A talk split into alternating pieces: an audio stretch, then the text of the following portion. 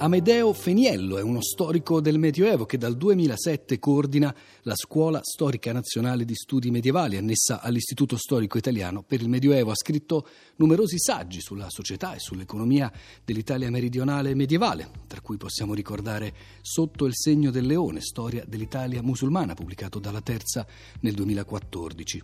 Sempre per la Terza, nel 2014, Feniello ha pubblicato il suo primo libro per ragazzi, con le illustrazioni di Gianluca Folì, un libro che si intitola Il bambino che inventò lo zero e racconta proprio la storia del matematico Leonardo Fibonacci ed è su questo che lo ha sentito per noi Cristina Faloci.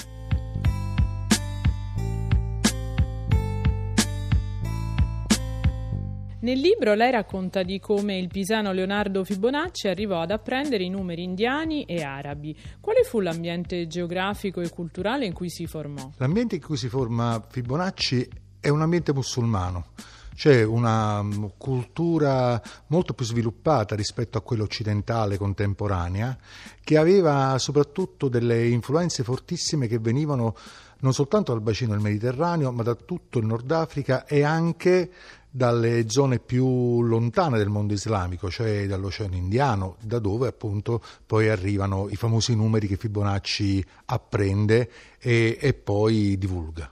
E, quindi è un ambiente molto molto ricco. Io l'ho rappresentato attraverso un'unica figura di un maestro perché ho voluto recuperare il rapporto dialettico e pedagogico migliore che ci possa essere, cioè quello fra un maestro e un, giov- e un giovane bambino. Ma in realtà l'ambiente di Bugia di Barberia, dove avviene davvero la storia di Fibonacci, era ricchissimo di apporti con un numero elevatissimo di eruditi, uomini di cultura, di scienze era presente anche una biblioteca nella stessa città che non era un fatto unico ed eccezionale, ma era un elemento abbastanza tipico delle città musulmane di questo periodo. Se solo si pensa che a Baghdad, per esempio, c'era una fornitissima straordinaria nella famosa Casa della Sapienza, no? che era un po' il fulcro di tutta la cultura del mondo musulmano. Come nacque dunque Feniello lo zero e come mai fece fatica inizialmente ad affermarsi come numero oltre che come simbolo del nulla e del vuoto? La storia dello zero è una storia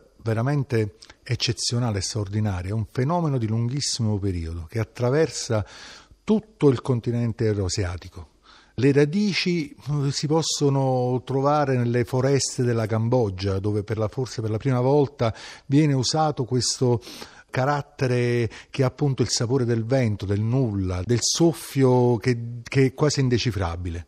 Dopodiché il cammino prosegue, arriva in India, c'è un grande matematico, si chiama Brahmagupta, che comincia a usarlo in maniera più radicale e in maniera eh, continua, i testi di Brahmagupta arrivano nel centro del, del, mondo musulmano del tempo, la più grande città del mondo fra VIII, IX secolo d.C., che è appunto Baghdad. Dovete immaginare una città straordinaria con 360 torri costruita in un periodo brevissimo di tempo e al centro di questo, di questo mondo c'è appunto la casa della, de, della, della, sapienza, della conoscenza, voluta appunto dalla famiglia eh, regnante di Al-Mansur, che praticamente da quel momento c'è uno sboccio di studi matematici di straordinaria levatura che si diffondono in tutto il nord del Mediterraneo.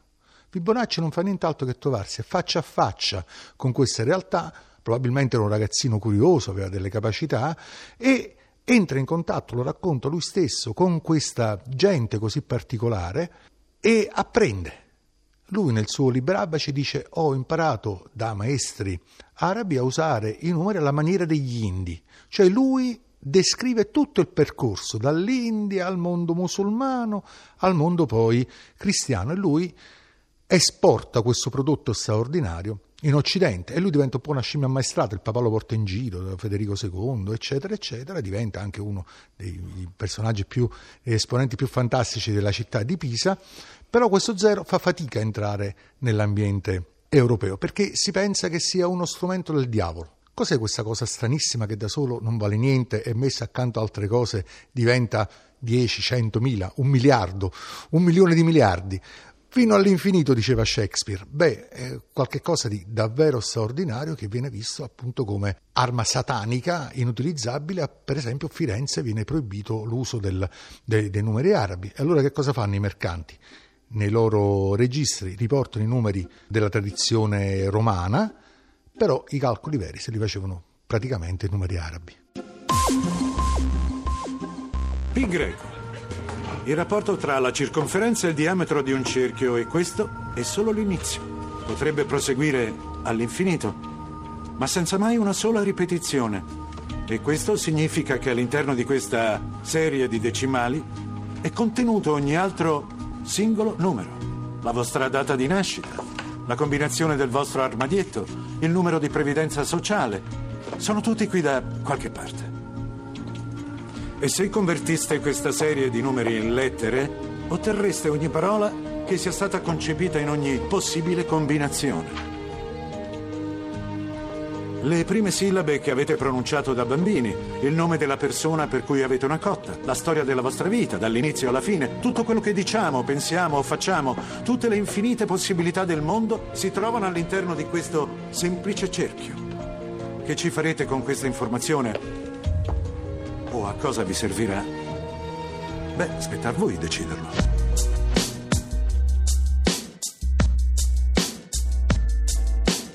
Lei rappresenta appunto il primo grande matematico d'Occidente, Fibonacci, ragazzino che eh, fa i dispetti, libera gli animali dei mercanti per contarli. Ecco, queste sono cose che si è inventato appunto nella finzione narrativa? È, oppure è tutta fiction, è assolutamente tutto fiction. Però perché... ad esempio per la successione si dice che lui si sia ispirato ai conigli, no? a come prolificano i conigli. Eh, la cosa straordinaria della successione di Fibonacci è che è talmente presente nella nostra natura è persino presente nel cavolo romano. La si può trovare e la si può eh, calcolare, ma è possibile vederla per esempio nel volo di un falco, vederla nel, nella spirale di una galassia, nel turbinio di una tempesta. Anche questa è una tradizione che Fibonacci probabilmente assorbe, usa un esempio, quello dei, dei conigli, ma soprattutto lui è il tramite di una cultura e quello che è più interessante di Fibonacci, che in quel periodo particolare, stiamo parlando della fine del XII secolo, siamo davanti ad un fenomeno di integrazione fra culture che è veramente unico, cioè un ragazzino cristiano che trova sponda tra saggi musulmani che lo aiutano ad apprendere queste conoscenze che arrivano dall'India, cioè un tale miscuglio, una mescolanza enorme di conoscenze dove tre religioni, più religioni si incontrano su un unico uh, obiettivo che è quello della conoscenza.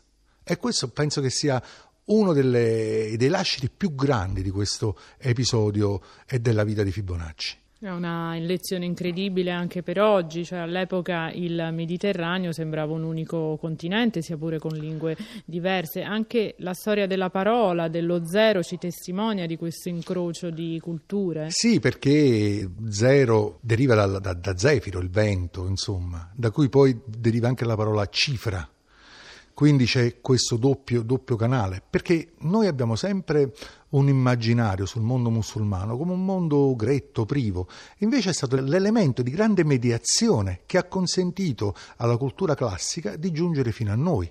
Sono state poi persone come Gerardo Lacrimona nel, nella Spagna della Reconquista che eh, traducono le opere arabe e le opere musulmane e le rendono leggibili a noi e ci permettono così di conoscere gran parte di quella che era la cultura classica e di quella che è stata l'enorme apporto della cultura musulmana. La cosa che mi preme di più in assoluto nel raccontare questa storia, diciamo che poi è nata, è una fiction, ha un, un carattere non di divulgazione, un, è un racconto vero e proprio, è quello proprio di mettere in relazione i diversi mondi cioè è un esempio per il Mediterraneo di oggi dove i rapporti erano capovolti, cioè era il nord ad essere sottosviluppato e il sud africano, egiziano ad essere sviluppatissimo e quindi si, i mercanti italiani, pisani, genovesi, amalfitani correvano in questo mondo dove trovavano ricchezza, possibilità, alternative e cultura che a casa loro non trovavano.